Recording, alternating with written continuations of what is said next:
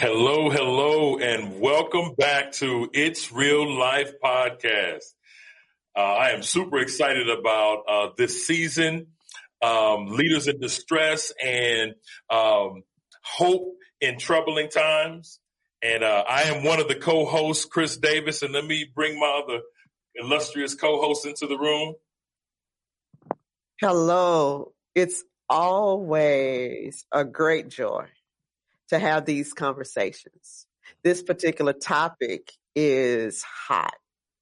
I think that so many people are going to be blessed and encouraged because of the conversations we are having with leaders, not just all over the country, all over the world. True, true. Man, I am really excited about what God is going to do with this. Okay. Well, you know, I, I, am gonna have to just uh, take the time and give the time to our illustrious guests.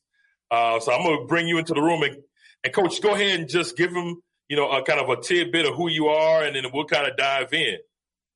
Well, hey, I'd like to say thank you to Chris and thank you, Deborah, for hosting such a great topic such as this.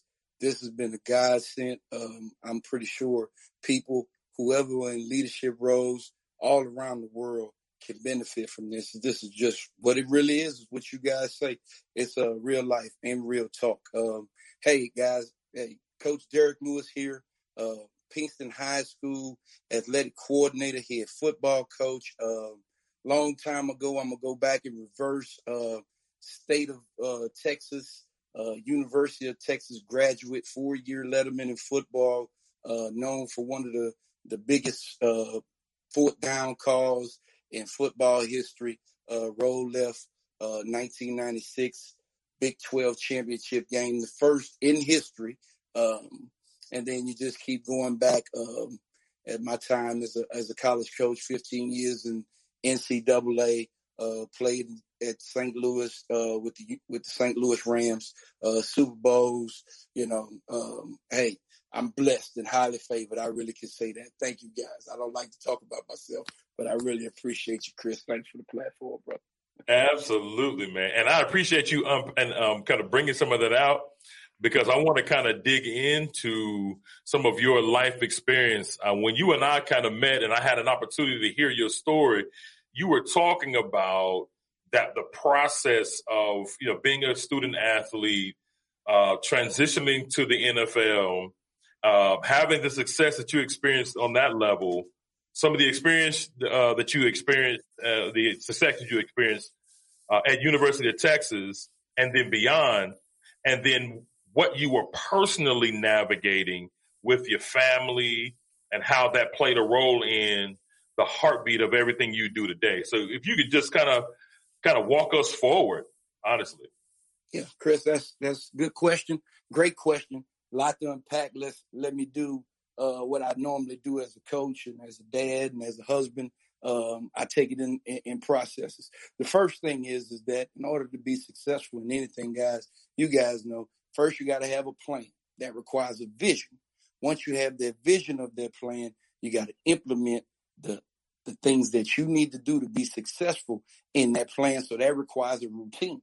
And uh, once you have a routine um, that you can look at as being successful. And my routine is real simple. When I wake up in the morning, before I put my feet on the floor, I get my knees on the floor and I thank God for every blessing that He's going to bestow upon me today and every blessing that He has bestowed upon. And then I just proceed to go about my day. And my nightly ritual is again get on my knees before I get on my back and lay down. Um, is tell him again, thank you for all my blessings. Um, but I also make a plan a day to day plan of what it is I'm gonna accomplish the next day. And uh, once I do that, uh, it's real easy to get out of bed and attack it.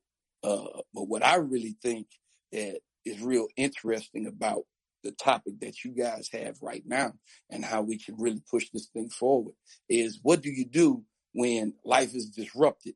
And kind of what you were tr- trying to allude to, Chris, is that when you try to really unpack everything you have to do to be a leader and a leader of people. You're not only in my position as an athletic coordinator, I'm leading young men and men, but I'm also leading women and young women. So I have to empower my women to be able to administer discipline and look at structure in a different way that I would look at it as a man. So I really have to be totally committed. And I think right now, since everything is so disrupted uh, with coronavirus, that you are looking at organizations and you know successful businesses when you look at them it's all about their routine it's all about their structure. And your routine and your structure builds your culture and your culture allows you to shift and change. Because you look at when I, I am just going to talk about what I do and what I love to do for a living. The New England Patriots. I don't think there's any doubt that Bill Belichick is not only going to keep that system and that organization afloat because of the culture, not because Tom Brady left, not because the offensive coordinator left or the running back coach left, but because he has put in a culture that adapts to change. So when you look at it, yeah, I am at the top of my organization at Pinkston High School. I am really adept at change and understanding change. But now I look at my wife. I look at my son. He's no longer going to school. He's now have to do has to do something virtual. My wife, who's not an educator, she's a administrator, but she's really not an educator, not a teacher, not her lane. So now what do you do when she has to stay home and I still have to go out and pour into other people?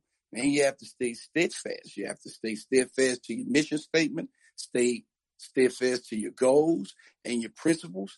And it's funny going through this whole process. I heard uh, leaders always talk about, man, it's just, we're going to have to adapt to change. We're going to have to adapt to change. Well, you do have to adapt to change, but if your culture is strong, then no matter what comes, no matter who leaves or who stays, your culture and your structure keeps your organization strong. So man, just trying to unpack all of it. I think what coronavirus has taught me and what this time has taught me is to be empathetic. You know, sometimes as leaders, you get on this, hey, this is the way it is. This is how we, we want to do it. We're going through the growing pains of the process in order to become a winner, in order to become a champion. We're going through those growing process. So please just stay on task. But when I started up football season again, I noticed that, hey, not only are my employees in distress, but the kids are in distress. You the know what, coach? You yes, cover. So much ground right there. So I want to key in on a couple of things that you said. Yeah. One, my hat is off to you for the fact that you recognize that in, in serving the women that you serve on as a part of what you do that you have to look at the fact that they have to process the information differently than you do. So I appreciate that and I applaud that, that you have that perspective. The second thing that you said, you said a lot about how to manage in crisis because that's really where we are. Yep.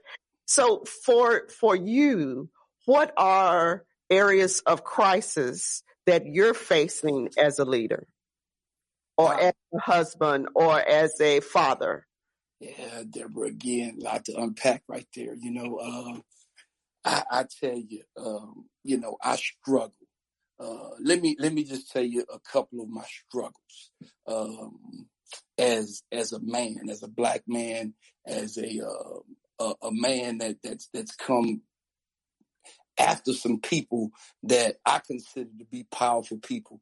May not be rich, may not be you know financially wealthy, but God Almighty, when you talk about rich and deep in the soil, soil and knowledge and, and love and, and and just you know I, I I can't speak. I, it, I, it, hurts me to speak volumes. When I pour into so much, um, uh, and I, have been doing this for a long time, Deborah, uh, coaching football and been around uh, young men and and, and, and, and things of that nature and, and watching them grow and you know, deal with heartache, deal with pain, deal with ups, deal with downs. And I've had my fair share too.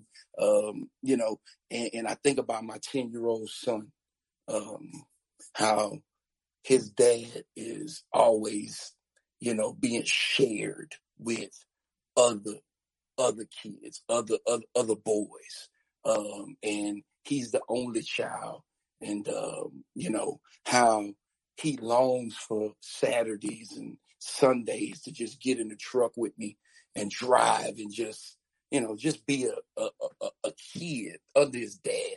And um, I think a lot of times, you know, man, I tell you, I've been doing this for a long time, 15 years in, in college coaching. I watch a lot of my counterparts um, and a lot of my colleagues have boys that really don't reflect what I hear them talk about from a day to day process in their meeting rooms and in their interactions with young men trying to ascend to do something great and something special or graduate and, and, and be a, a, great productive citizen in society. And I look at their kids and I see a lot of troubles and how that used to affect them and hurt them, but they will put that on the side day to day and come in and work that job and still give those kids what they would give to their son if they weren't so consumed with their time. Uh, man, still unpacking, Deborah. Uh, I think about my so, wife. Coach, how have how have you adjusted that for your life and with you and your son? Because if you're seeing it, you're aware that that draw can be very powerful. Yes. And so in with you and your son, how have you maintained a balance? Well, that's that's one of my uh, one of my uh, biggest biggest reasons for being a high school coach right now.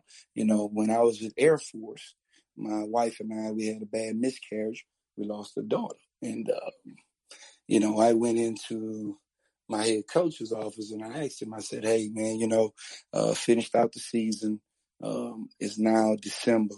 Uh, what happened to me and my wife happened in November uh, in the family. We just need some time to heal, coach. And, you know, he was like, I, I understand, Derek. And he said, well, what about the rest of the guys in recruiting?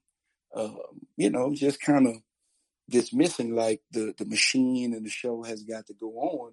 And um, that's when I knew right then it was time for me to step away and come down to high school. You see, Deborah, so that means you had to make some hard decisions. Oh, I had to make some hard decisions. You see, Deborah, in college, um, you know, they have um, uh, around the clock service, man. It's, it's Monday to Sunday.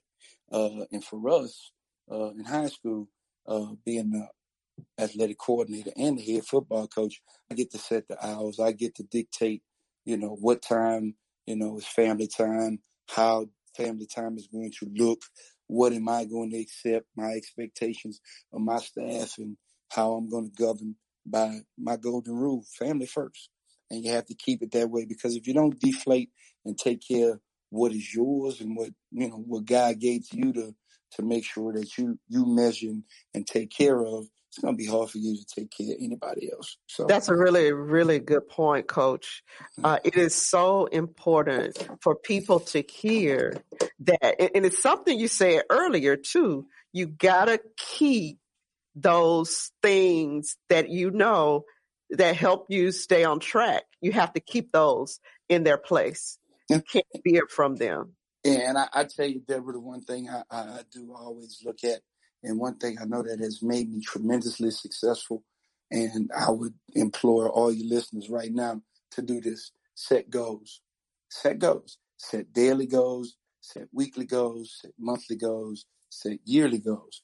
When you set goals, you keep yourself focused and you can stay on routine.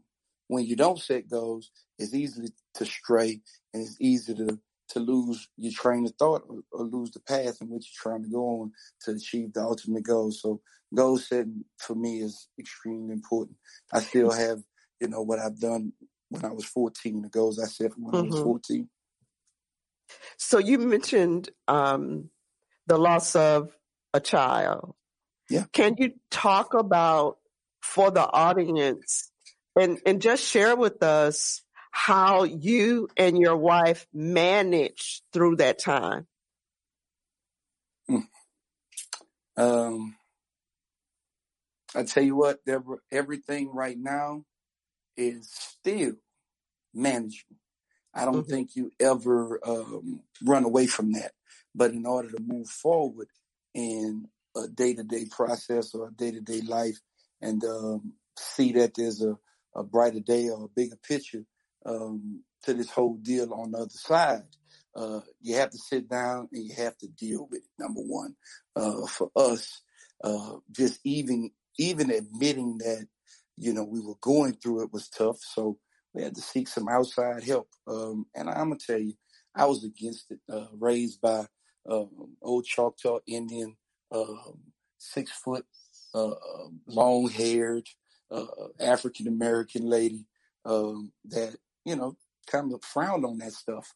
Uh, but man, I'm gonna tell you, that's the best thing that ever happened to us. Us being able to have uh, a, a, place where we can have some open dialogue because the nerve of it all was so raw.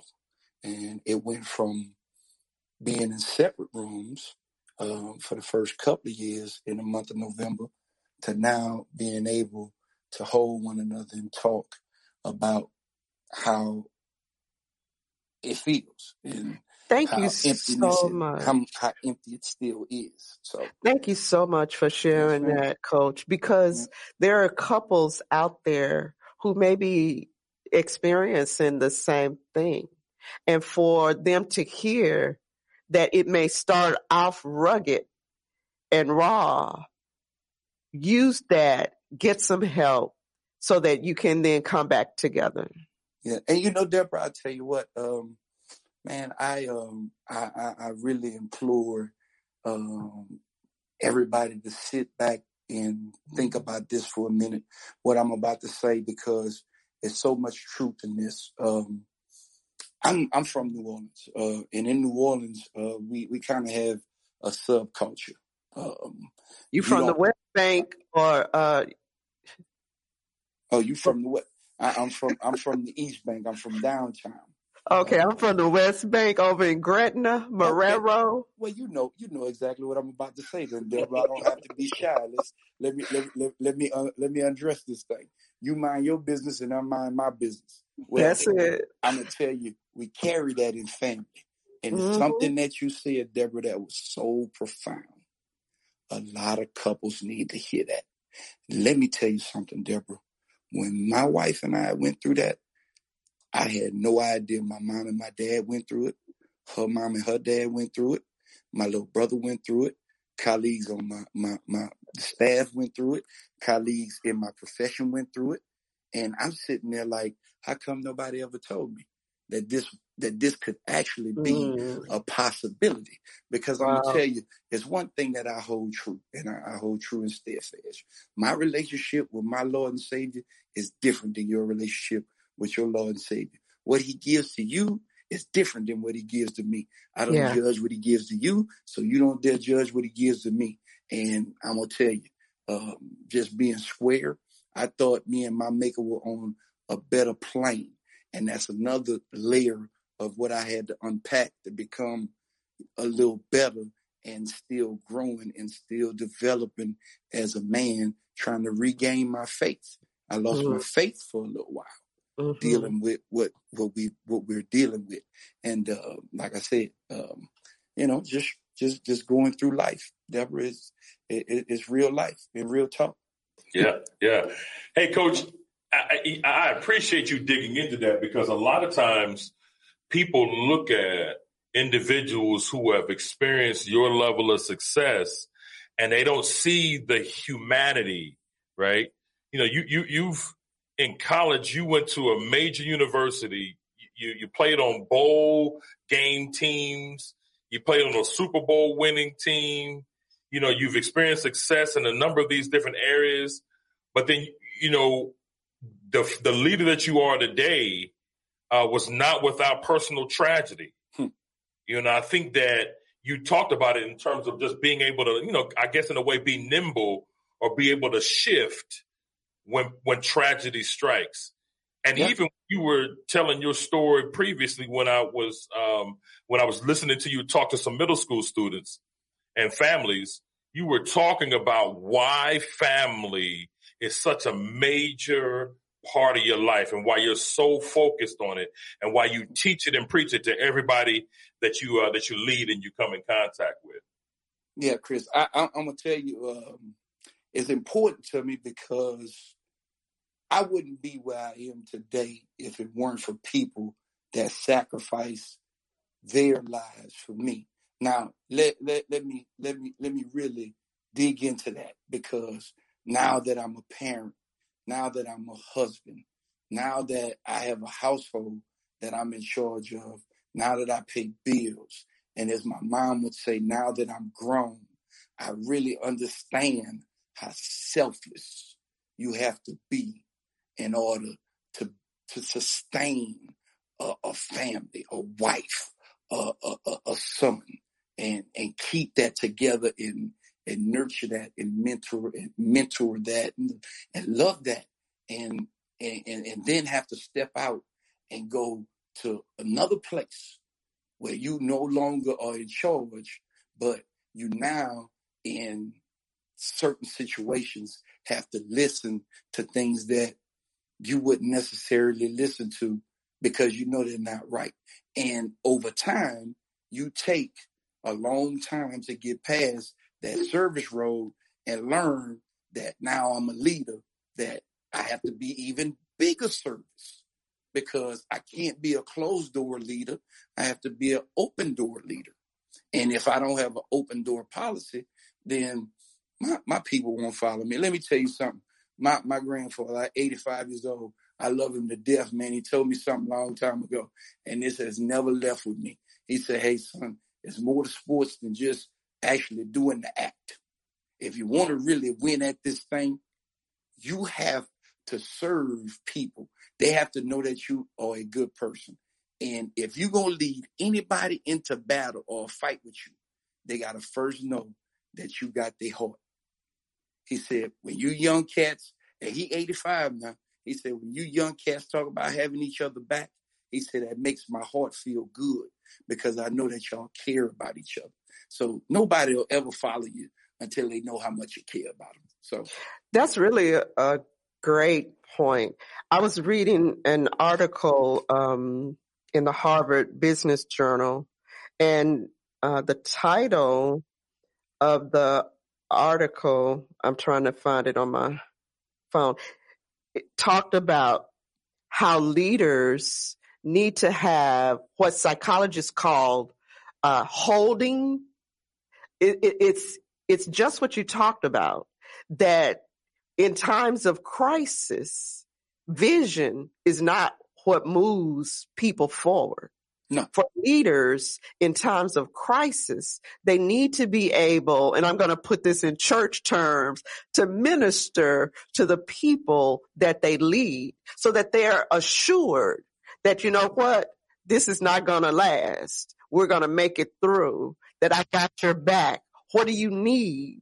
you know where where are you hurting and and those questions that kind of focus similar to what you just said is what helps people in times of crisis no no question deborah it's kind of like this uh and i would be real simple about it you can't tell me that i'm bleeding on my hand if my leg has been cut off nobody's listening to that because I got a mm-hmm. bigger problem. I don't care about the nick on my hand. Look at my leg. My leg is gone. So in order to keep people, in order to keep an organization going or keep a team going or, or keep an athletic program going, you got to first address and acknowledge that golly, the leg is cut off. Hey man, look, I'm going to get you some bandages on this knee. That's how you keep the vision alive in term, turbulent times. And, you know, I, I, I don't mean to get political, but I would be remiss if I wouldn't. I, am not even going to touch on it, but I have to touch on it, guys, because my son watched it. Your your kids watched it. Your nieces, your nephews. That is what we have witnessed the last four years, guys. All you listeners, I want want you to understand that is not a leader. Okay, I'm gonna tell you, I would take the most uneducated, just absolutely good dad. He could have a 12, a, a, a fifth grade education, but if he's just a good dad and knows how to be a good dad, he was a better leader than what you guys have witnessed on the world stage these last four years. It, you it, are it so right. Put that. You are so right. Good person. That's not a good person, guys. Just for all you listeners, it's not a good person. So, so I found the title of this article uh, from the Harvard Business Review. It, it's the psychology behind effective crisis leadership. And one of the things that it says here is holding that whole concept of ministering to people, as I described it earlier, allows people to channel their desire to act into something purposeful. And it allows them to move fully and to be more themselves and thus to be more mentally healthy. People never forget how managers treated them when they were facing loss. To your analogy about hand bleeding, but you, you know, broke your knee. Yeah, my, my, my legs cut off. You yeah, know, I'm yeah. Gonna tell, I'm gonna tell you, Deborah. Um, I, am gonna use a little bit of football because you know this. This is the reason why I'm standing. We expect that. We expect that. We're looking for it. This, this is the reason I'm standing here. So let me go back to some of my football stuff. Okay. Let me tell you what team sports does. Okay. And I know I probably was one of the biggest advocates of not playing football or any sport this year because of the way I think my leg is cut off. Why are you telling me about the scratch on my hand? Okay. And I'll dive into that later. But my thing is, is that I know why people wanted to play it. I know why coaches wanted to coach it. I know why players wanted to play it. It is the ultimate every week in sports. Some team somewhere around this country is in a crisis. Football coaches, football players, and just people that play team sports in general and try to play it at the highest level always find a motivational tool to keep everybody going. So in football, it's easy for us to create a us against the world mentality because we do it year in, in year out for the smallest things. So when things like this come comes up and major, major, major importance, I think we're more equipped to handle it. So we can be extra um, blunt with our speech and extra, you know, uh, overt with our mannerisms because of the culture that is team sports. We always competing against something or somebody for something and ultimately trying to be the person at the end of that season to hold it up. But I do understand where that Harvard Journal comes in that because a lot of my colleagues, what I was afraid of, because, and one of the reasons I didn't want to play football was because of that, the, the, the, the, the complex, the God complex that some football coaches have, thinking that, you know, it's fake family and football. Well, no, not right now. It's fake mm. family and life and death. And I would, I was, I'm always leery and I'm always uh, mindful of that these kids have another life. Like I, I serve as a population that they have to go to work. My kids have to work to sustain the household. I, I serve Hispanic and African American population, 75% Hispanic. They have to go out and they have to sustain a living to keep the household afloat. So how can I bring that amount of pressure into their lives to keep my job afloat. Because, like I told my wife about coronavirus and me being a football coach and them wanting us to play no matter vaccine, no matter what, they put in mitigation plan here. It's a contact sport. When you in the gumbo, there's no avoiding getting messy. You can't eat gum. Mm. You can't eat gumbo neat. It's impossible. You know what I mean? Right. You go get some on your shirt. You go get a little juice on your chin. That's happening. You're gonna have to play with the crab, pinch the tail of the shrimp. You're gonna have to do something that's gonna require you to get in that that gumbo. So I know my colleagues. I know the passion we have for this game. They're gonna ask the kids and the parents to decide, and that's not fair. And it's also not fair to ask my colleagues who are also passionate, just like I am about the game that we play and, and, and we coach, to ask them not to go full speed and full throttle and ask them not to ask the kids to sacrifice. That's unfair because we're sacrificing too. We don't know if when we go there, we're going to get sick, bring it back home to our families. So you, you, you see what I'm saying, Deborah? It, it was always a quandary and a catch 22. And I understand we're in turbulent times, but and that's why I said what I said earlier in the earlier segment that we didn't we didn't have real leadership in the forefront, guys. Just didn't. You know, my, my, my great grandmother always told me this: make it make sense. Come on, Doc. Make Now, it here- make here's sense. a question for you, man.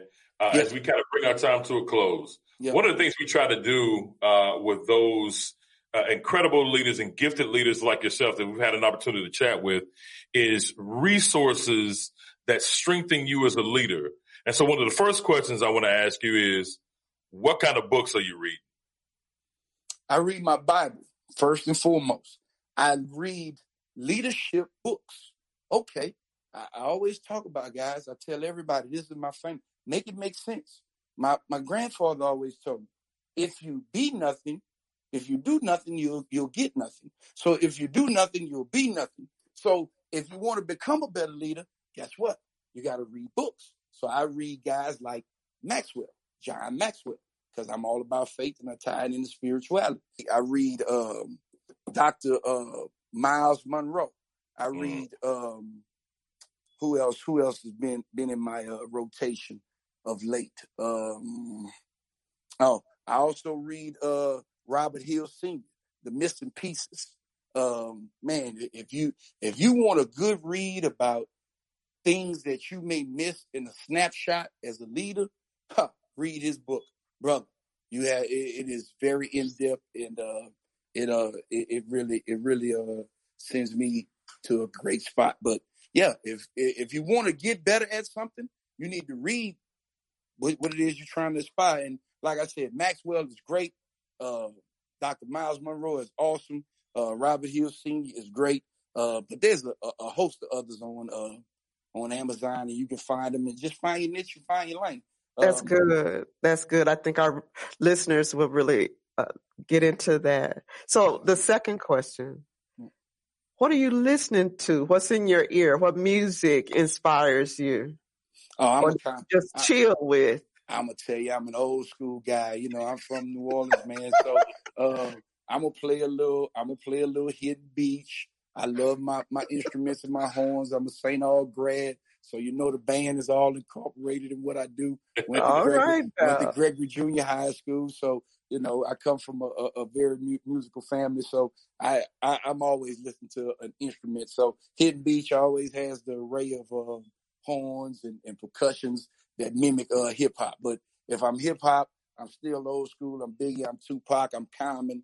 Uh, All right, all know, right. just, just woke hip hop. Uh, other than that, if you really want to catch me on a Sunday, it's a New Orleans tr- tradition to run Frankie Beverly and Maze. You'll find it all through my house. You'll find it all through my house. Yeah, that's cool. All right, so one one last question, real quick, as we as we bring it to a close. Um, so we got some some resources in terms of books. We got some of your musical flavor, your vibe. Yeah. Now, lastly, when you need to relax, like leaders need to disconnect and, and kind of get away from it. When you relax, what are you doing when you chill? Oh man, that's easy, man. I'm under mama, man. What you talking about? I'm under mama, man. I'm laying under the best comfort blanket known to man, man. My wife is awesome. Been with my wife since I was 18. When I need to relax or I need to chill, that's where I'm at. It's no, not even a, not even a close close second. I don't care what I'm doing, what I got, what is going on. If she not involved in the chill moment, then I'm not chilling. So You know what I mean? Coach, thank you. Thank You're you. welcome. Thank you so much You for welcome. sharing your heart with us, sharing some of the tragedy of your life, sharing some of your high points. We really appreciate your time with us. And I know our listeners are going to be really blessed and encouraged by this conversation. Absolutely, guys. Hey, anytime you guys want to have me back, I'm more than willing, man. I, I really appreciate it and thank you for real life and uh, just trying to bring some real talk to real life. I appreciate you guys. Thanks. So we're going to do our close, our traditional close right quick. Yeah. Go ahead. Start it off. It's real hope, Real love. real Real life. life.